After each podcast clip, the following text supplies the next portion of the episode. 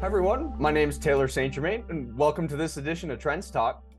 Today, I wanted to take a step back and look at the macro economy. We've been talking about a lot of specific sectors of the economy over the last few weeks, and I wanted to take a step back and briefly discuss our major headline series, US industrial production. It's our trends report series. We, of course, forecast US GDP, but we find that a lot of the clients that we work with correlate much better with US industrial production.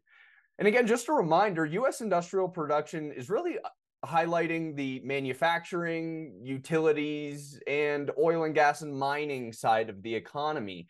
So for those of you with a manufacturing presence, it's likely the macroeconomic data series that you'll correlate best with. In the recent edition of the Trends Report, the August Trends Report, our Vice President of Economics, Jackie Green, highlighted a mild downward revision that we made to U.S. industrial production.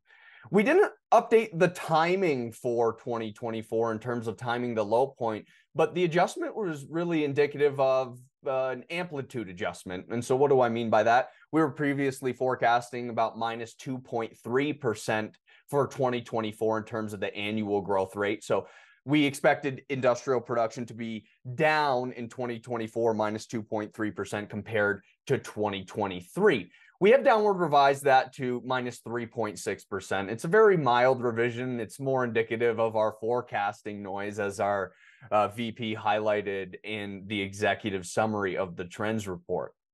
But I wanted to talk a little bit about some of the leading indicators and some of the risks. You'll notice if you're a trends report subscriber, we have our ITR leading indicator and the US ISM Purchasing Managers Index 112 rate of change. We look at that ITR leading indicator and the PMI compared to industrial production. And you'll notice that they're signaling this recession is coming our way. They're they're highlighting the low point as we get into next year. But lately we've even seen a little bit of rise out of the indicator. Now the indicators are really moving sideways. The the rise isn't meaningful. So for those of you that are looking at those indicators in the trends report, we're watching them closely because we're looking at these indicators in terms of informing that rise as we get out into 2024. It's just, I don't want everyone to read too much into that rise just yet because it's not meaningful from our perspective. But it is good news to see some of these leading indicators pointing towards the second half of 2024 showing us some rise. Now, again, taking a step back, even though we have some good news starting to form in these leading indicators on the horizon, they're leading indicators and their lead time does suggest that we see some downside pressure through the remainder of this year and into 2024 for US industrial production. So we still have this mild recession outlook for the macro economy. Again, it's not the magnitude of the pandemic. It's not as bad as the pandemic downturn, certainly not as bad as 2008, 2009, but it is by definition a recession for us. In terms of something that we're watching still related to the macro economy is the yield curve inversion. We look at the 10 year yield versus the three month yield, and it is still inverted as I'm talking to you all here today. Now, if we do not see that yield curve normalize by the end of 2023, that would be a risk to our industrial production outlook and our outlook for GDP for that matter.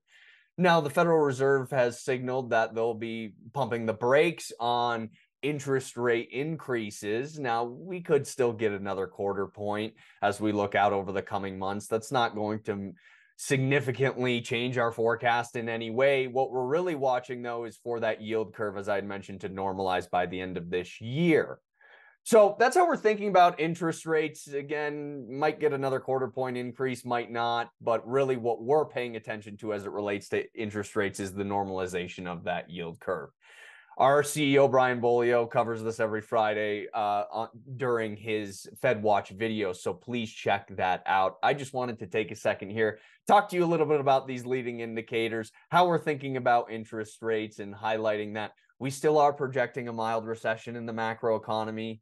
It's still mild though, it, and so I, I wanted to just make sure that I checked in with you all and, and shared that update. I hope you found this information helpful. My name is Taylor St. Germain. Thanks for joining me on this episode of Trends Talk with ITR Economics, and I'll see you on the next one.